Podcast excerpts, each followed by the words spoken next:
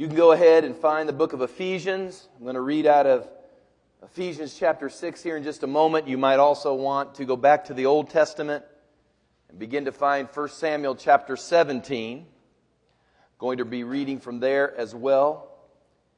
We started last Sunday on a teaching series, sermon series, that we entitled How to Face the Enemy and Win Every Time. You don't have to be a loser. In fact, losing is really uh, an indicator that somehow we don't have all the information we needed, we don't have all the revelation we should be getting, we aren't implementing all that we know to do, because the Bible clearly tells us that there is a place of overcoming, triumph, victory, conquering that comes through knowing Jesus Christ. And so these next few weeks, I want to spend some time talking about that. For some of you, I'm sure it will be a review, but as I mentioned, sometimes we know what to do and we just don't do it.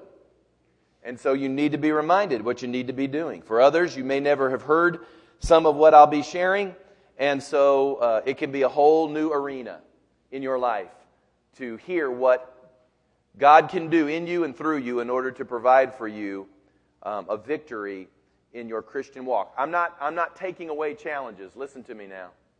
That doesn't mean you aren't going to face challenges. Doesn't mean there won't be trials. It doesn't mean that temptation goes away. It doesn't mean that giants don't show up and start barking out all kinds of things in order to get you to drop what you know to do. I'm here to tell you the enemy is relentless. He doesn't care. You may have backed him off one time in your life. It doesn't matter. He'll regroup and come at you again. I, would love to be able to tell you that will be, that will be different, but he just he just is a relentless enemy. Hear this. The reason the enemy does that is because he walks in a deception. Deception means that you actually believe the lie you've been espousing. You know, it's one thing to lie and know you're lying. It's another thing to lie and believe it. That's what deception is. Deception is when you've lied so much, you actually have joined that universe. And so the, the universe of the lie becomes your universe, and therefore you believe what you're saying, even though what you're saying isn't true. The enemy to this day believes that he can conquer over God himself. He believes that to this very day. You would think, as, as smart as the enemy must be, with all of his schemes and tactics and other other deceptions that he would get a hold of this one, but he is clueless. Clueless to the max. I mean, he is deceived, and that's why he keeps coming back after you. It's because he believes if he keeps coming after you, he will eventually take you out, and he will eventually take even God himself out. Now, God, God cannot be deceived. Unfortunately, you and I can be if we drop our guard. So we're endeavoring to sow some things into you so that you won't do that and that you'll win every time. And last week, we endeavored to just sow into you the revelation that yes, you can win. Can you say amen? Can you say, I am a winner? we can do like Jesse Jackson used to do. I am. Come on, I am somebody. You really are. Not in and of yourself, but in Him. You're somebody and you're a winner. And uh, we want you to start from that position. Yes, you can win. Yes, you can prevail. No, you don't have to trip. No, you don't have to succumb. No, you don't have to backpedal. No, you don't have to surrender. No, you don't have to retreat. Yes, you can press forward into the promises of God. And we're going to give you another hint this morning. It's our second lesson in the series, and I've called it Dressing for Success dressing for success.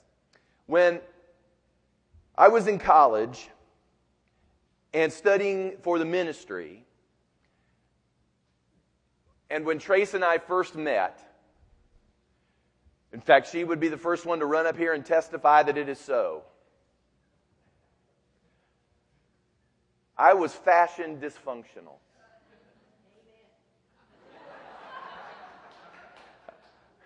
Now, now she knows because she was there. Now I know for many of you that's beyond anything you would have ever thought about me. Oh, not you, Pastor. How could you have been fashion dysfunctional? Well, it's because I've lived with, with the fashion queen for 25 years now. And, and she took me under her wing and groomed me in fashion and told me what needed to go with this and what needed to go with that. And you're not going to walk out of the house looking like that, are you? And, and all those other types of things that happen through the years to where I pretty much, pretty much, now there are times I still maybe don't get it, but, but I'm getting better. But I can assure you when I was 18, 19, 20 years old that I had absolutely no sense with regards to fashion. And in fact, uh, she will tell you that, that usually I was of one of two extremes. She, I knew enough that if I was going to a church somewhere to speak or teach or hold a meeting, you know, I, I knew at least how to put a suit somewhat together and wear the right shoes and put it together in such a way that you at least looked presentable. But aside from going to church on a Sunday, aside from that, I was a wreck. I mean, an absolute wreck. And I won't even get into it. I'll save that for a message she will bring sometime to tell you all those stories. But she had to work with me. She had to help me see certain things. I knew nothing about fashion. Grew up in a house that could have cared less about fashion. And uh, I just didn't know how to dress right or appropriately for everything that I might be walking into. Now, it's interesting that today you can go to the, the upper cable channels usually, and they have TV shows. They have cable TV shows that they will get people. Sometimes they'll actually almost kidnap them. And there's shows like How Do I Look? Or there's another show that's entitled What Not to Wear. And, and these people that you don't know will come to your home and they'll get in your closet and they'll start throwing things out. And, and they'll take you to a designer, uh, you know, fashion shop and they'll begin to put clothes on you in order that you can get up to date, you can get up to speed, you can begin to be fashion savvy.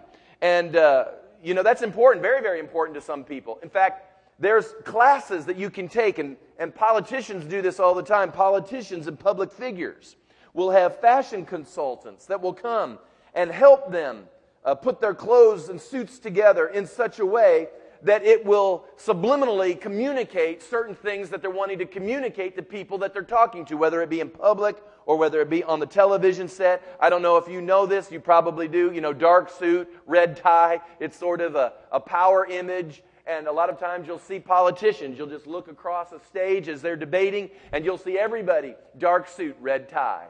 It's because they all have the same fashion consultants, that that's what you're supposed to wear in order to communicate you know, presidential stature or to communicate executive stature. And, and I tell you all this simply to say that, that there are those who believe, and to some extent I think it's true, that your clothing says something about us. I'll never forget the first job I, I, that I needed to get. It was, it was a time when I was getting married. I wanted to continue to go to school. I was going to have to work at night. You've heard me tell the stories about being a custodian at a grade school. And uh, there was one job opening in the school district, and many of the guys that were going through seminary would, would want to get those jobs because you could work at night while you went to school during the day. And so they were, they were very attractive, they had benefits, and they paid pretty well. And I can remember hearing about the job opening, and when I got there, I was talking to the assistant superintendent who did the hiring. And he looked at, he said to me, he said, I called him, and he said, Yeah, you can come over and you can have the interview, but I just want you to know that five guys have already interviewed ahead of you, and in all likelihood, uh, you aren't going to get the job because I think I'm going to pick one of them, but I'm happy to talk to you and visit with you. And I said, Well, I'll be right over. So I went, and by that time, of course, I'd dated, been around Trace for over a year. So, so I jumped in, put on a, a coat and tie and, and a nice pair of slacks, and looked pretty good, and went over to do this job interview for a custodial position. And did the interview, got done. About 24 hours later, he called me on the phone and he said, I'm going to give you the job. I said, Really? I, I, was sort of expecting a disappointment because I know there were other guys, knew some of them that were interviewing for it. And he said, Well, I'll tell you why I hired you. It's because you're the only one that came with a tie on. That was it.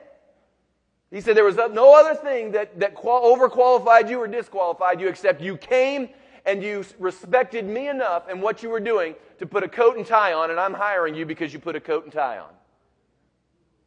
I hope there's some young people that are hearing me right now.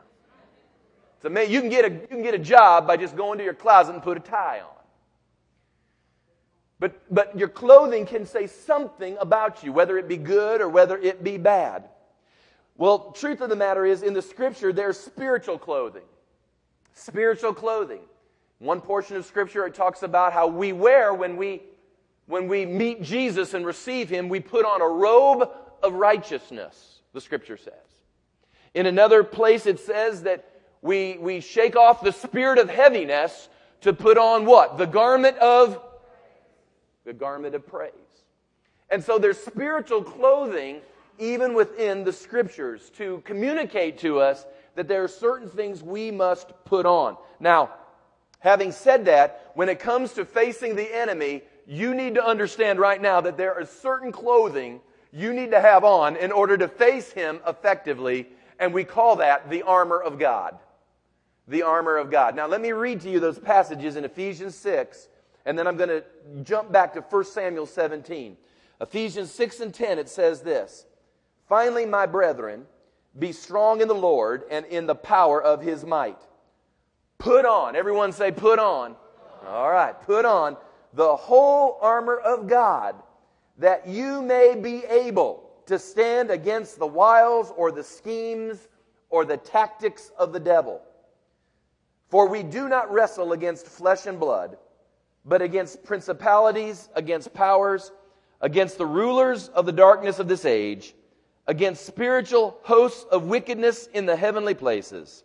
Therefore, take up the whole armor of God, that you may be able to withstand in the evil day, and having done all, to stand. Turn back to 1 Samuel. There in the Old Testament, 1 Samuel chapter 17. It's the account of David and Goliath.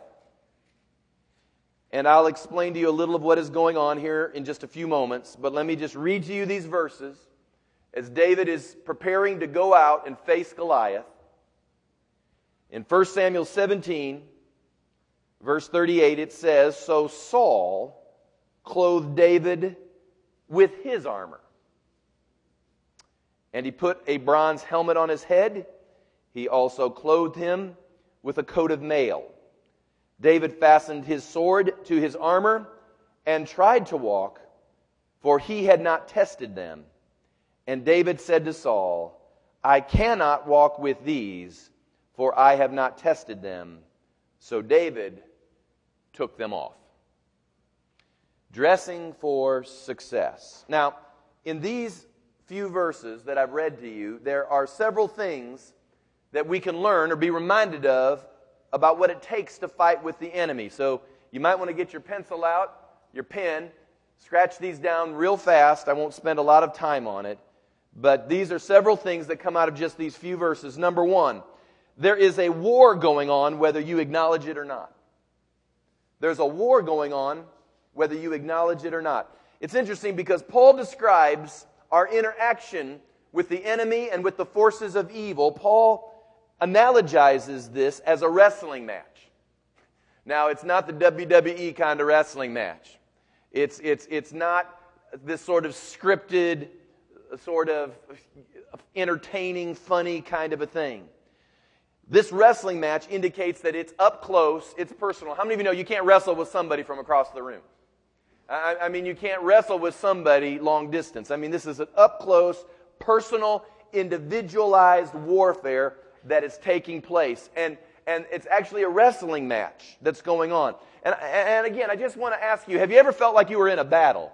Have you ever felt like you were in a war of some sort and it, and it really transcended what you saw with your eyes, but you felt like there was something else going on that was far deeper or there was another level that was taking place beside what was going on in the natural? There are some of you right now, you face battles in your mind. You can be driving down the road and all of a sudden thoughts will flash in your mind and you'll begin to battle over incidents or things that may have happened in your past or things that you're going to face for that day. And all of a sudden, this battle begins to rage in your thoughts and in your mind.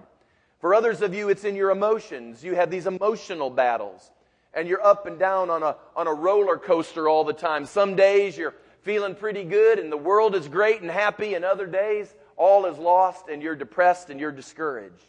Some of you are facing battles in your marriages, your relationships. You can't even define it anymore as to why you're in this fight or you're in this battle. You've got wars going on in families, in your career. I believe there's wars that go on within governmental structures as well. In fact, Paul says that, that there's all sorts of levels and principalities to this warfare. And he's simply saying this. He's saying to the Ephesian church, he's saying, folks, you got to wake up. There's another level of battle going on that you need to be cognizant of, aware of, and realize it's coming your way whether you like it or not. That the enemy has his crosshairs on some things in your life that he wants to take you out, he wants to steal, he wants to kill, and he wants to destroy, and it will happen unless you rise up and decide you're going to say stop. Stop. It's more than just your personalities clashing. It's more than just you just don't get along, you don't mesh, you don't gel. I'm not saying these can't be features and factors in all sorts of areas, but sometimes it is the devil. He's in the midst of what is going on, and we need to understand just worrying, wringing our hands, wishing it'd be different, ignoring it isn't going to change a thing. You've got to acknowledge I am in a battle, I understand who my enemy is, and it's time I woke up. That's number one. Number two, your problem is not so much with people, but the spirits who are oppressing people. Now, this is going to really help you because Paul said we battle not with flesh and blood. Believe it or not, your problem is not your spouse. Your problem is not your boss. Your problem is not your coworker. Your problem really isn't that other person that you're going to school with. Your problem really isn't people if you just stop for just a moment. Your problem is whatever spirit is working that is oppressing, manipulating, working through that particular person. They will aggravate you, no doubt. But let me just share this with you. You can't change people. I'll say it again. You cannot change a person. Take it from somebody who has tried to change people. You can't change people. You can tell them the truth, nose to nose, eye to eye, not blink, be confident and sure, and you're convinced they heard it and they still won't change. So you can't change people. All you can do really is to contend with the spirit that is oppressing that particular person. We battle way too much with flesh and blood. We're convinced that if we battle with flesh and blood, we'll see change take place. That is why really we're unsuccessful and most of the time disappointed. You won't win unless you identify the realm you're battling in. You've got to understand that the enemy is oppressing and working through people. It's not the people themselves. Now, hear me, if they do something illegal, immoral, are there repercussions to that? Certainly. Is there justice to certain things? Absolutely. But understand this that the mass murderer or the serial killer, in its most egregious example that is out there, that does what he does, is not doing it just because he didn't get proper toilet training.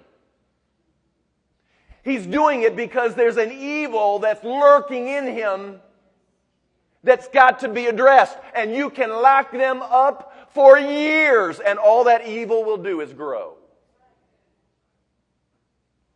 You can't lock a person up and just suddenly think they're delivered.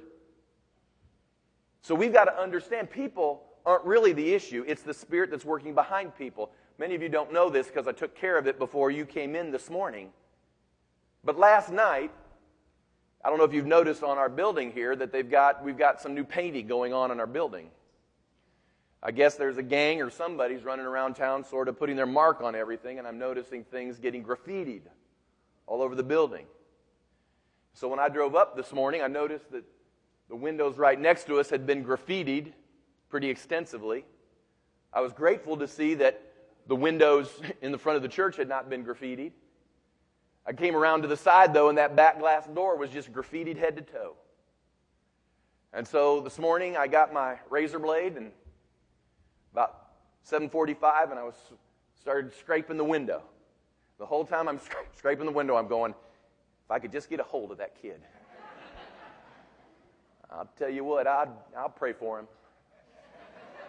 I'll lay hands on him. And that's what was generating inside of me at that particular moment. But then it dawned on me, just something dawned on me just that quick as I was beginning to think about what we were talking about today. You know, it's, it's, it's, it's really not the kid as much as it is the spirit that's oppressing the kid that would make him enter into that kind of rebellion. And truth of the matter is, if he's going to run around 2, 3 o'clock in the morning, I ain't never going to catch him because I ain't getting up at 2 and 3 to run after some kid painting buildings. But you've got to understand that that's the enemy. And can I just share this with you? This is what the Lord said. As soon as I got done, this is what the Lord said to me. Because I noticed there wasn't a single piece of graffiti. I don't even know what that stuff means. But the Lord said this to me. He said, You know what? You've prayed and, and, and you set up a fortress on the front, but watch your back door. Watch your back door. And so, you see, there's more to this than just a coincidental graffiti artist coming by what's going on. Your problem's not with people, but spirits oppressing them. Number three, the kingdom of darkness is set up militarily. The kingdom of darkness is set up militarily. Satan cannot be everywhere at once. I'll say that again. Satan cannot be everywhere at once. He's not God, he's a fallen angel. Therefore, he can't be as the Lord is. The Lord can be here, he can be across town, he can be on the other side of the world, he can be anywhere and everywhere at the same time. That's the Lord. But Satan cannot be everywhere at once. He's a single, finite, limited entity. Powerful, sure. Fallen angel, yes. But he can't be everywhere at once. So what he's done is he has set up his hierarchy with all the other fallen angels in a military or hierarchical fashion in order that they might begin to uh, implement his evil plan in the earth and in people's lives. It's a lot like what we're seeing with regards to terrorism. Terrorism today is a natural illustration with what happens in the kingdom of darkness or the kingdom of evil. Osama bin Laden can't be everywhere at once. He's somewhere in the hills of Pakistan or Afghanistan doing whatever he does up in those mountainous regions, but he has these lieutenants and uh, these captains and other people overseeing certain cells, terror cells, and things like that. And of course, he gives the orders and things are put into motion, and all of a sudden, evil is, is wreaked out on the earth. That's how Satan does things. That's a template. That is an earthly template of how the domain of darkness works. And so understand right now, probably few of us, if any of us, actually face Satan himself. Most of us are facing somebody within his hierarchy that's doing their best to oppress, to thwart, to steal, to kill, to destroy, because it's set up militarily. Number four, this is now when we get to good news. We have spiritual armor. We have spiritual armor from the Lord. Now, in 2 Corinthians, let me read this real quick. Chapter 10, verse 3. 2 Corinthians 10, verse 3, it says this. It says, Though we walk in the flesh, we do not war according to the flesh. Now, I understand it feels better sometimes if you could just slap somebody, right? Square up the side of the head. Oh, if I could just, if I could just, I'd feel so much better. I understand. There's some people that are worth a slap or two. But he says, though we walk in the flesh, and though you might feel better doing that, we don't war according to the flesh. For the weapons of our warfare are not carnal or fleshly, but mighty in God for pulling down strongholds. I tell you what, the Lord also just quickened in me with that word carnal. You can't, you can't release somebody, fight, fight a, a, a spiritual battle with somebody if you're going to be carnal. Anytime you function in carnality, you're immediately thwarting what God could do spiritually in your life. He says, My weapons are not through your carnal activity. He says they're purely spiritual, mighty in God for the pulling down of strongholds. So the Lord has made provision for both your defense against the enemy as well as your offense in order to go forward in your life and even into the kingdom of darkness and into his domain. You weren't meant to break even in life. You weren't meant just to hopefully hold the fort and keep things from overcoming you. You were meant, yes, to have a defense from all the fiery darts of the enemy, but at the same time, God has given you a sword to begin to move through and go forward and press forward and begin to take the land or get in your destiny that He has for you. Amen. Too many Christians are just, they're holding their forts. Oh God, how bad the world's gotten so bad. Oh, and, and, and, and that's, we whine. The winos are no longer on Skid Row. We've become the winos because we whine in all the time. Oh God, the world's so bad, everything's falling apart. And we're just trying to hold the fort. You know, sometimes You know, the best defense is a great offense. And you need to press forward. We have spiritual armor to do that. Number five, it is a complete wardrobe. The whole armor of God. You can't go to battle half dressed. In fact, uh, we will mention in some later lessons some of this armament. So I'm not going to get into all the armament this morning. But I want you to know that He has given a full wardrobe for us to be able to go into our battles. It comes together as a set, it's an ensemble. You got to get the shoes with the breastplate. You've got to make sure you've got the whole thing because if you don't, then you're going to have an opening for an attack from the enemy. If you have everything on, let's say, let's say you decided to put everything on except the shield of faith. You come up to me and say, Well, Pastor, I've got all my armor on and I'm walking in all my armor, but that faith stuff, I don't even know if I believe that faith stuff. I mean, I hear that stuff preached and half those people are crazy and I just don't know. I don't know. And so you haven't picked up your shield of faith. Well, get ready because all the fiery darts of the enemy are going to come right for your breastplate. See what I'm saying? We, we, we've got to take the whole counsel of God. Your breastplate works with your shield. Your shield works with your sword. Your sword works with your helmet. Your helmet works with your feet. I, I mean, I mean, everything has a connection one to the other. So you've got to put on the complete wardrobe. Don't go out. Don't go out of the house like I used to and not be dressed right. Some of you right now, you don't you are spiritually naked right now. I mean, you're just spiritually. You know, they tell me there's a difference between naked and naked. Naked is just when you don't have anything on. Naked's when you're up to something and you don't have anything on. That's what I'm told.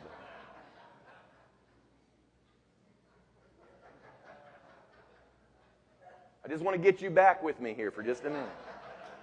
Got to get your wardrobe on. It's a complete wardrobe. Number six, you must cooperate with God to demonstrate the power of this armor. You've got to cooperate. Now, I know God's sovereign, and you do too. In fact, most of us just sort of trip along life believing in a sovereign God and thinking somehow or another because God's sovereign, I don't have any responsibility and He's going to take care of me. And, and if something goes wrong, then we blame Him. Because He's sovereign and He should have stopped it. Because why would God allow this to happen to me? If He loves me, He cares about me. And that's how most of us have developed our doctrine. He's sovereign. I'm, I'm, you know, I'm not responsible for anything. So if something bad happens, it's His fault. We had word the other day of a, of a, a young minister who had a great tragedy happen in his life. And uh, actually, it was the loss of a child. And uh, tossed it all in. Doesn't want to doesn't want to preach, doesn't want to teach, doesn't want to do the work of the ministry anymore. And I understand it's a tragedy, it's a difficulty. I've, I've watched a baby, I've lost a baby as well through a miscarriage. So I understand the dynamics of what takes place in that particular regard. But listen to me right now. You can't all of a sudden face the tragedy and say, Where was God? Well, you know, I don't know, and I may not be able to answer it, and I'm not the one called to evaluate every little detail of someone's life and how tragedy works in it. But this much I do know. I have a responsibility to step in, put on, take up, get with it, and cooperate with what God wants to do through me and in the earth. You just can't show up for the battle and stand there. You got to show up for the battle dressed and ready to go. You must cooperate. In fact, it literally says here, you must put on to be able to stand. Put on to be able to stand. Literally, if I translated that, it would be for power to show up, you must be willing to put on. Power will never show up in your life if you do not put on. Satan will not be stopped. His cohorts will not be stopped unless you decide you're ready to stop him. You must be ready to stop him. Some people, I know, and nothing wrong with this, so I'm not, there's nothing wrong with this. People get up every morning. I know some of you might do this. And every morning, as they're doing their devotional time, they will literally put on the armor of God. They'll literally say, I put on the helmet of salvation. I put on the breastplate of righteousness. I take up the shield of faith. I carry the sword of the Spirit. I mean, they will literally, in their prayer time, say all of those things. And all of that is, is great. It is wonderful. And if that helps you stay focused, I would never take that away from you. There's no problem with that. But let me just share this with you. Whether or not you do that every morning, and it might be good to do it. Truth of the matter is, as long as your fellowship with the Lord stays intact, that armor is always available. You must be aware of its availability. And when you're sensing a war coming your direction, you must be prepared and ready to use the armor that is there. Now, if your fellowship with the Lord is not intact, if right now you are alienated from God, if you're in rebellion, if you're in disobedience, if you're deciding to walk against what you know to do is right, don't be surprised if you go to battle and there's some holes in the armor. Because that is open ground. Disobedience is always legal right for the enemy to slide his way into our lives. So we must, in as much as it is possible, to make sure we're up to date, our fellowship is good, cooperating with God in order to demonstrate the power of that armor. And then number seven, the armor specifically works on the enemy's schemes. Or as my version says here, the wiles of the enemy. He's wily. He's a wily, wily enemy. He's got schemes. Now, I've already mentioned this, I'll mention it again. The armor doesn't stop the enemy's activity. I wish, I wish I could do or give you something that would just suddenly put a force field around you, that you would never have to contend with the devil ever again. I wish I could do that. I wish I had something I could say in that regard, but that'll never happen. It will not stop his activity, but rather what the armor does is it stops its influence, its influence to begin to manipulate or begin to lead you or, or to put you on a road or to put you in a scheme that gets you detoured or gets you off a cliff. You can't kill the devil, but you can begin to break some of his influence that's going on in your life. That word scheme in the Greek literally means mind games. Mind games. Primarily, can I just share this? Primarily, the enemy works on us through what we would call in the 21st century mind games. He, he sows in fears, doubts, he uh, sows in speculations. We develop scenarios that haven't even come to pass yet. We, we begin to do things in our, in our mind that, that he torments us with and makes us believe jealousies. You know, jealousy may or you know may not have a, a, foundation, but what jealousy is is it's in your mind that something's going on that's not right, and he begins to work all of these different things, envies and covetousnesses and all these things. He works some of these thoughts into our mind in order that if he can begin to get those things riveted, cemented in, we will make decisions based on that lie that is going on in our mind. See, all he has to do is throw a thought to you. The Bible says this. It's amazing how biblical the devil is. The Bible says, as a man thinks, so is he. That's scripture. As a man thinks, so is he. Now, now let's, take, let's take the positive side of this. If you think you're victorious, then what are you? If you think you're an overcomer, what are you? If you think you will prevail, what will you do? Because as a man thinks, so is he. However, if he thinks a lie, what are you? Yeah, you'll function out of a lie. If you think the speculation, you will act out of the.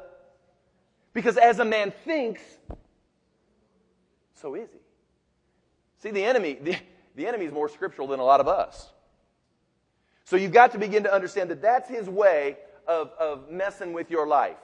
That's his way of beginning to direct you and guide you and lure you and draw you. His way is always, I'm going to I'm going to throw thoughts at them and let them begin to deal with those thoughts and watch how that begins to maneuver them to ultimately their destruction. And he's been good at it. I mean, thousands of years watching us, thousands of years seeing how we respond to different things. The enemy doesn't have to change from generation to generation to generation. I mean, is it not amazing? He just keeps doing the same thing over and over and over again, and people keep stumbling into it. I mean, how many people, how many people have to die from drugs and alcohol abuse? How many people have to die from this stuff before we all wake up and say, that stuff will kill you? But how many of you know you'll probably meet somebody in the next month that's got an addiction problem, and you'll look at them and say, this is going to kill you, and they'll go, no, it won't. I can handle it. You're just stupid. You just stupid.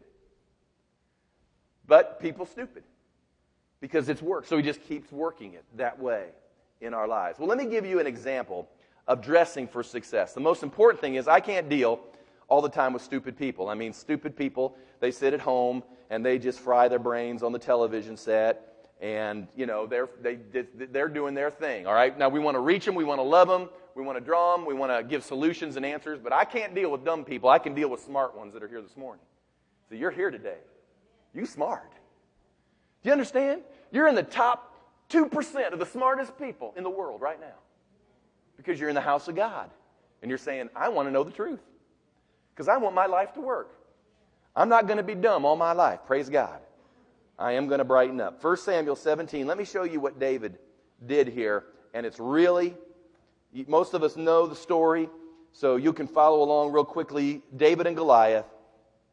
As you'll recall, the Philistines were constantly the thorn in Israel's flesh. They were constantly the group of people that were doing their best uh, till this day to drive Israel out of their land. Some of you may not know this, but you, you know that today Philistine is Palestine?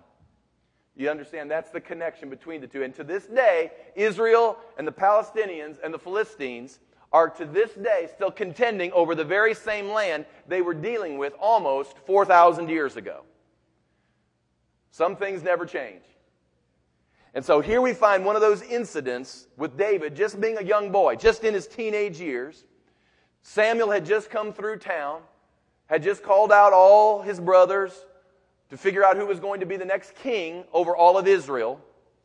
It wasn't his brother, so he looks at Jesse. He says, You know, is, is, there anyone else? And Jesse says, Well, I have a younger son. He's out watching sheep. Bring him in. So David comes wandering in. Samuel lays his hand, pours oil over David, and begins to declare the word of the Lord over David that you would be the king over all of Israel. So here's David is, has an anointing. How many of you know with all of the brothers standing there watching this, that was probably not a real family moment in the brother's heart? I mean, you just know how siblings work. They're all going, who's he? I mean, who is, I mean, we just, we stuck him out with the sheep. It had to have been one of us because we all looked good. We all looked the part. We all had our act together, and here's David. And that's when the Lord said, Don't look at the outside, look at the inside. And so David receives this anointing. And so the story goes on, and the Philistines show up, and apparently they're on two cliffs or, or two raised areas facing each other the armies of Israel, the armies of the Philistines. And as it was in those days, as sometimes took place, they would send their champion out to the valley, and their champions would collide, and their champions would fight and meet. And the winner of that particular individual battle, whoever won that battle, uh, would fight really for the whole nation, and it would be declared that that nation would win. The, the winner's champion would receive the, the bounty, they would receive uh, the other nation, they would be able to take them into captivity just by virtue of one battle or one fight. And so here they are on two separate hills, kind of looking at each other. Goliath, we are told, is down in this valley taunting the armies of God, the armies of Israel. The Bible tells us if we are to understand that this man, Goliath, was approaching nine feet as far as his size, the Bible tells us his armor, the armor itself that he wore, was over 150 pounds, the armor that was on his body. The Bible tells us that his spear was like a large beam, and it had a 20 pound head or arrow at the end of that particular spear. He was, he was a man's man, massive as can be. And he's there in the valley with all of this armament, his size, his voice, bellowing out at the armies of Israel to come on down. Somebody, don't you have anybody to come on down and take me on? And he would taunt and he would curse and he would ridicule the armies of God. And along comes David. His dad, you know, had him stop by Chick fil A before he went out to the battle because he had to get his brother's lunch. And so he picks up, you know, all the Chick fil A sandwiches and he's going to go out and feed his brothers for lunch. So he's just bebopping it, just this teenage kind of kid, bebopping it out to the battlefield to feed his brother's lunch. And as he gets to the battlefield, he sees what's going on. The armies of Israel are paralyzed. They're faced with the Philistines. Goliath's in the middle, cursing, taunting, doing all that he was to do to solicit someone to come fight him. And can I just share this with you? I mean, Israel, Israel may not have been spiritual, but at that particular moment, they weren't dumb either, because how would you have liked to have fought this nine foot giant, massive, massive man? And, and they're all saying to themselves, hey, you know, The army won't even feed us. I got to let my brother come and feed me lunch. Why am I going to go down and kill myself with that guy, you know? So David bebops it in and he sees this whole scenario. And so he just wanders up to his brothers. I always love, if you read the Bible really close, it'll make you chuckle. He's going, What's the deal? Now imagine it's a teenager, the whole army, and he goes, Who is this uncircumcised Philistine who taunts the armies of the living God? Can you imagine everybody in the army looking at this teenager? Going, who are you with the Chick fil A bags? I mean, I mean, come on. I mean, what are you, do, what are you doing? And, and, and, so, and so David, David recognizes not the size of the enemy, but he recognizes that the enemy is nothing more than a big windbag. His brothers are offended. I, I guess if you're just going to function in the natural, can you imagine all his brothers sitting there going, Oh, dear God, David's here? Yep, yep, yep, yep. He got an anointing, and now look what he's doing. Oh, and they're, and they're embarrassed. But David looks at him and he says, Is there not a cause? Is there not something that we could rise up and fight about? Is this not one of them? And so he begins to implement just these, this, this godly strategy in order to approach this Goliath. And, and let me just share with you just several things real quickly. I'm going to do this again. Practical, some practical application of what we're reading here. Number one is, is that the enemy appears, and I put this in quotation marks, he appears to be massive. You know what? Whenever we start talking about the enemy or something demonic or satanic, it always appears to be so large, so looming in the natural. But here's a little guy like David who ended up having more than enough in order to go into the battle. Don't you be intimidated by the size of your adversary. Don't you look at the size of your adversary and say, ain't no way, no how I'm ever going to make it through this battle. I'll share this with you. However big your adversary is, God is still bigger. God is still larger. That's why it says to magnify the Lord. Don't magnify your adversary. Don't magnify your circumstance. Don't magnify your problem. Magnify the Lord. The reason He looks so big to you is because you got your magnifying glass on it. It's what your focus is on. It's all you see. It's this war, it's this battle, it's this problem. It's all you think about, it's all you, you dwell on, it's all you talk about. It's just, it just consumes every bit of you, so it looks, it looks massive. I'm telling you, it's not massive. You can overcome it. Because greater is He that is in you than He that's in the world. Amen. So it's an appearance. It's not reality, it's just an appearance. Number two, all the enemy really has at his disposal is his mind games. Peter would later say, as he wrote in 1 Peter, he would say that Satan goes around like, everyone say like, like a roaring lion. It didn't say that Satan was a roaring lion, it said that he was like a roaring lion. In other words, he sounds tough, but it's not reality. Goliath spewed really tough sounding threats. But that's all it ended up being, was just words. Just spewed out words. Some of you here today, because of the world we live in, you know, we've, we've gone through challenges and difficulties, and sometimes some people have to go to court and they get these legal documents and legal briefs, and they have to listen to lawyers, and all these sorts of things happen. And I've, I've learned this now, and it's taken me a while to learn it. But just because you get a letter that has on the, on the letterhead a law firm and they throw out all these words at you, that doesn't mean anything. Anybody can write a letter and put a letterhead on it. If you've got Microsoft Publisher, you can write a letter and put all sorts of words on it. It's fear, it's intimidation, it's just words, just words. And you need to realize that that's all the enemy has is is using words in order to produce a mind game in you. Because the people, the armies of Israel, they were defeated. Nobody had even got up and given it a shot. Nobody had even tried. Nobody done anything. They just all sat around going, Oh, he's so big. How can we win?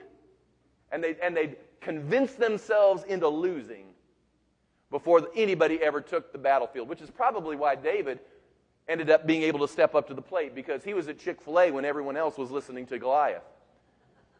And he, just, and he just bounces up and he doesn't have time to listen to what Goliath's spewing out. He just says, What's the deal here? What's the deal? He hadn't been in that environment for as long as the rest of them had been in it. And so he's ready to say, What's the deal? Let's, let's get on with this. Number three, there should be a godly confidence in our covenant with God. A godly confidence in our covenant with God. The nation of Israel saw a giant that was too big to fight. David saw a giant that was too big to miss. Amen. You need to get confident in what your God can do. I'm not talking about arrogance. You spill over into arrogance, and I'll assure you, you'll get your tail hit. But, but a confidence in what God can do. God can work through this. God can move in this. I'm in covenant with my God. That's why he said, Who is this uncircumcised Philistine? He just wasn't making a funny statement. What he was saying was, This Philistine is not in covenant with the living God. He doesn't carry a covenant mark. He hasn't entered into obedience. He doesn't walk with our God. Who is this guy? He doesn't even know the Lord, and he's taunting the armies of the living God. Folks, it is time we understood that we battle not with flesh and blood. It is time we understood that we serve a living, powerful, almighty God, and the powers of darkness, even though they shoot their mouth off, who are they? Who are they? Who are they that they would taunt the armies of the living God? Now, I'm not saying get in the flesh. I'm not saying that. Again, you got to go back. But let me tell you something. There's going to come a day in America when they will tell us we can no longer voice scripturally what it is we stand for. Who are they? Who are they? America, America is not my validation any more than any nation would be my validation. The kingdom, my God, I'm in covenant with Him. I'm not in covenant with the Republicans and I'm not in covenant with the Democrats. I'm in covenant with my Lord Jesus Christ, God Almighty. That's who I'm in covenant with. That's who you better be in covenant with. Because if you're trusting the White House, you're in trouble. But there ought to be godly confidence in God. Now, how did David approach the battle? And I'm done. Three things. One, two, three. Number one, I'm talking about armor. Now, dressing for success. When you begin to dress for success, I think every morning this would be a good thing to do, whether or not you put on all the armament individually, as some people do. I put these on. You need to remember, though, the victories that you have already won. How many of you have won a victory or two as you serve God? You've got a couple victories at least under your belt. Okay, l- listen to me real quickly. When David looked to go and face Goliath, they looked at him and said, Why should you go face Goliath? And he said this I'll tell you what, when I was watching sheep, a bear showed up and I faced the bear and I won. And then when I was watching sheep, a lion showed up and I faced a lion, beat him too. So I've got a bear and a lion under my belt. I can face this Goliath. I've been trained for this moment. I've been groomed for this very hour. God has designed my life in such a way that now when I face what seems to be massive in everyone else's eyes, it is just the right size for me to begin to face. He had remembered the victories he had already won. Even if you win a small victory, a small battle, keep that under your belt, tuck it away, testify to it, in order that you can begin to develop faith for the next battle that's going to come your way, and it will. And even though it may look bigger and it may look larger, it's interesting how that last battle you won will give you the faith to go into the next battle you're facing. Amen. That's why the scripture says that we are taken from faith to faith to faith to faith. I'm just here to tell you there's going to come a day if you're battling in your finances and you break through, and maybe you got that little $100 bill paid off, and, and, and, and it's a victory. Now, it may not look big to anyone else, but to you, it might have well have been a million dollars. But it was a hundred dollars that you owed, and God helped you pay that thing off, and you trusted Him. Stick that under your belt because there may be a day you're going to have to trust Him for a thousand, or ten thousand, or maybe millions. But I guarantee you, you're not going to wake up one morning not having any victories under your belt and think you're going to take on a Goliath. Don't you think that? We're going to have to begin to remember the victories we've already won. Number two, he refused to dress in another man's armor. He didn't put on Saul's armor. Listen to me right now. He knew what God had used in his life in order to produce victory. He knew as he was out in that sheep field guarding the flock what it is that God used in order to keep the sheep safe. And when he gets to the battle with Goliath, he has everybody giving him advice as to what he needs to be doing. And Saul comes along and he says, Here, take my armor. Take man's armor. And so he puts on Saul's armor. And I can tell you, because Saul was a good sized guy, that the thing didn't fit. I mean, he probably couldn't move. He probably clanked. He looked like the Tin Man on the Wizard of Oz. I mean, he just, he just, he, there wasn't any use to it. And then finally he awakens and he says, I cannot go with these, for I have not proven them. You can only go with what you've proven. You can only go with where you've been tested and how you've come through and how you've prevailed. You can't trust in someone else's armor. You can't listen to someone else's testimony. You can't listen to someone else's strategy. You got, you've got to get up in the morning, get your armor on, hear from God, lift your own shield of faith up, and begin to do what you need to do in order to face the Goliath that's in front of you. I can't wear another pastor's armor. I got to wear the armor that God has given to me and shown me. It caused me, I have to get up every morning. And I've got to be prepared to go into the battle, to go into the fight, to lift up my own shield, to put on my own helmet, to shod my feet with the preparation of the gospel of peace. I can't wait for someone else to do it for me. I've got to do it on my own because if Goliath shows up, I'm dead unless I've done that. You are too. So don't put on another's armor. I mean, I'm all for calling people to pray and agree with you, but you got to get up and get in the battle, and you can't dress in another person's armor. You got to get in your own. And number five, I, I put here, he fought with what God had trained him in. He picked up five smooth stones and his sling. That's what he went to the battlefield with.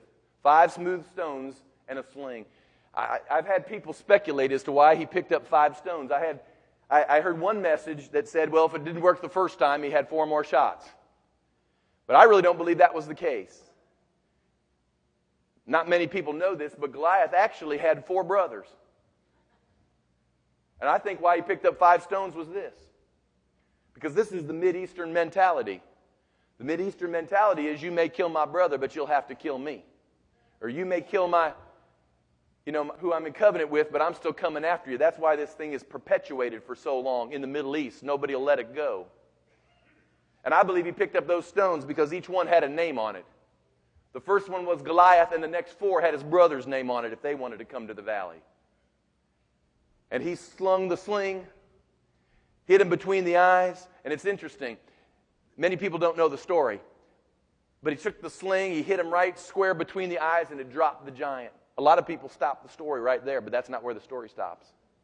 I don't know if you know this, but he walked up, pulled the sword out of Goliath's sheath, and as he stood there on Goliath, he took his head off. I, I, I bet those four brothers said, See you later. No, I don't want none of that. I'm, I'm, I'm, telling you right now, we don't, we don't battle with flesh and blood. We're not picking up guns and armament and swords naturally. But we're going to have to pick up some spiritual stuff, and we're just going to have to quit knocking stuff down but start taking its head off. Don't war your way to relief. You got to war your way to victory. You got to get in the hunt. Some of you, the minute you get a little peace, you just relax and you stop. Let me just tell you, you don't war till you're peaceful, you war till you win. Amen. You press through till you see the promise. That was Israel's problem. They would war to a certain point, and then they'd get weary and they'd stop and they'd cut a treaty. And the minute they'd cut a treaty, it secured their future that they would yet be in another battle. And I'm telling you here today, spiritually speaking, not in the natural, but spiritually speaking, we don't battle just to see one of our family members won to the Lord. Not until my whole family tree's won will I stop battling, and then I'll go after your tree. Amen. We aren't just battling for a few streets around the church in order to see people come. We're going to battle till the whole region comes to know the Lord. Amen. See, we're just not battling just so a husband or a wife gets a clue and, and, and they come into the things of God and the things of the Spirit. But I'm going until the whole household begins to come and uh, worship God and yield to Him. Are you, are you with me? You just don't war your way to get the next little piddly raise so you can just now barely pay the bill that's been sitting on your counter for the last three months. Why don't you war until you finally can put something in the savings account and it can set away for a rainy day and you won't have to worry about that anymore? You, you, are you with me? We've got to, we've got to keep warring. We're just so happy there's peace. Praise God, there's peace. I mean, I haven't had peace for so long. It's just good to feel it. Well, take a deep breath and keep going on. Don't settle for peace, settle for your destiny. Don't settle. Don't settle for just this relief, but go on to your purpose. And if you'll do that, God will walk with you. But it's an every, every morning deal, it's an everyday deal. Getting up, going to battle. Amen? Are you hearing me? Dress for success. Are you dressing for success? Are you putting on your armor? Are you taking up your shields and your sword? Putting on your helmet, your breastplate? Are, are, are you really doing that? Because I'm telling you, if you will, you will succeed. You'll beat the enemy every time. Amen. Stand with me, will you please?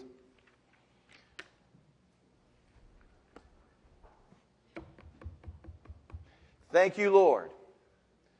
Hallelujah. Holy Spirit, whenever we come to this concluding moment, whether it comes out of my mouth, Lord, you know my heart, that I ask the Spirit of God Himself just to begin to move in our midst and begin to ignite revelation and understanding, knowledge to what has been shared so that your people, Lord, I pray right now because you must do this, your people must lay hold of the truth which you've given. And I pray right now, Lord, that you would begin to do your work in people's lives right now. I understand there are people here from every conceivable place in the journey. There are people here that have just begun their journey with God. And they're taking it all in. There are some that have, Lord, been with you 20, 30, 40 years maybe. Lord, I pray right now that no matter where we're at on the journey, that we'd allow the Spirit of God Himself to one more time infuse us with power, open our eyes, cause us to cooperate with you in the battle that we're facing. With every head bowed, every eye closed, I want to ask this question. Just be honest, because we're going to help you battle this morning. We're going to help you in your challenges this morning. But here today, if you come to the house of God, and I don't, I don't care what anybody else might think, it's, it's big to you, it's important to you. You're facing a battle, a war, a challenge. You're convinced that the enemy's got his fingers in here at some level.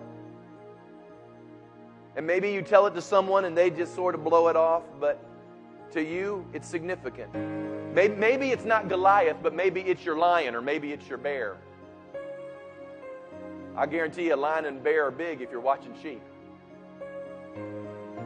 It may just be the first, the first battle that you'll have to prevail in in order to get to the greater battle that's on down the road. The battle that will open up the door to incredible influence and destiny and possibility it's important that we walk as victors, but with every head bowed, every eye closed, because this is just between you and really me, because I'm going to look. But if you're in a battle, a challenge, a war, I don't know how you define it, but right now, you're in it. Maybe it happened last Saturday, yesterday. Maybe you've got one waiting for you on Monday. But if that's you, I just want you to say, Lord, I'm, I'm one. I'm in a battle right now. I, you, I want you to acknowledge it. I'm battling some things right now.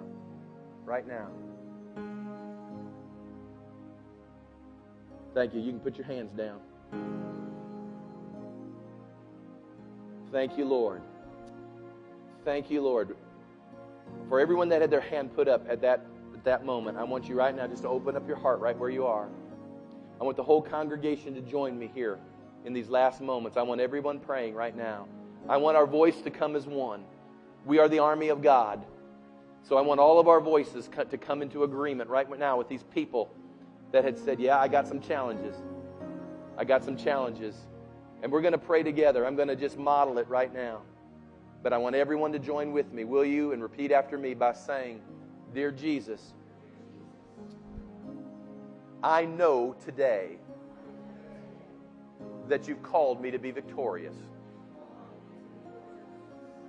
Yes, I can win. You've provided everything necessary for me to be a conqueror. This is not theory. It's not just a story. But this will be reality in my life and in my circumstance. I put on right now the armor of God that I will be able to stand against every scheme that the enemy throws my way. I shall win. I will not be defeated because I'm embracing you.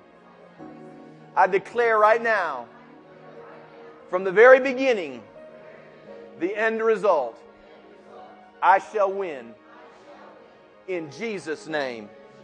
Not because of me, but because of you. I stand knowing that that is true.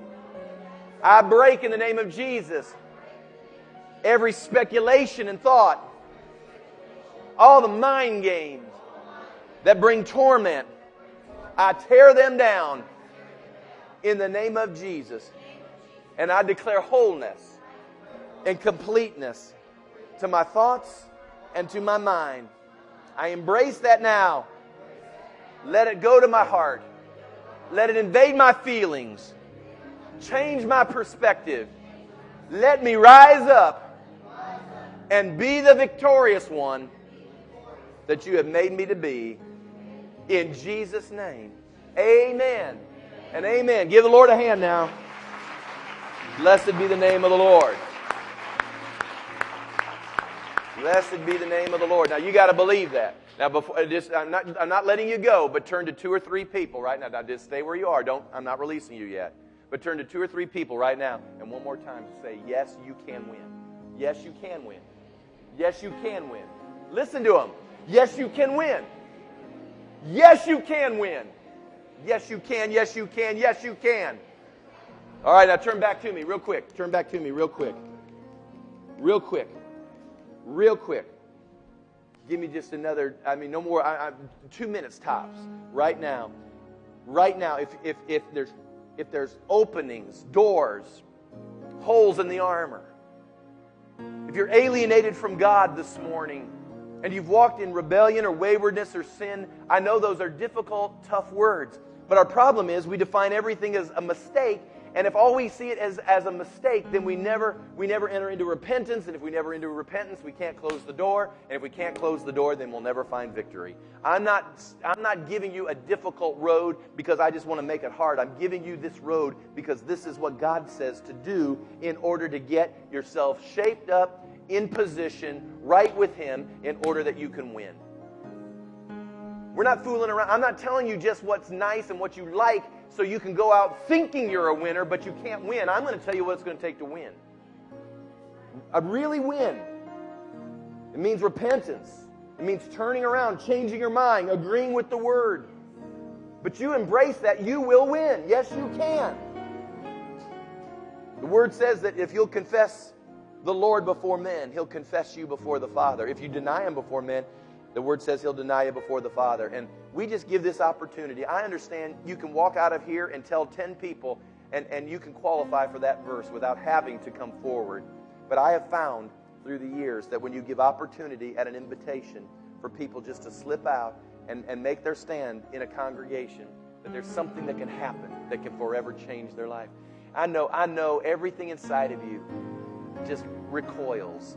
But I want to ask you this morning if you want to win in your relationships, if you want to win in your family, if you want to win at your job and your career, if you want to win in your mind, and if you want to win over your emotions, if you want, if you want to start winning, don't you think it's time to try something perhaps that you've never done before?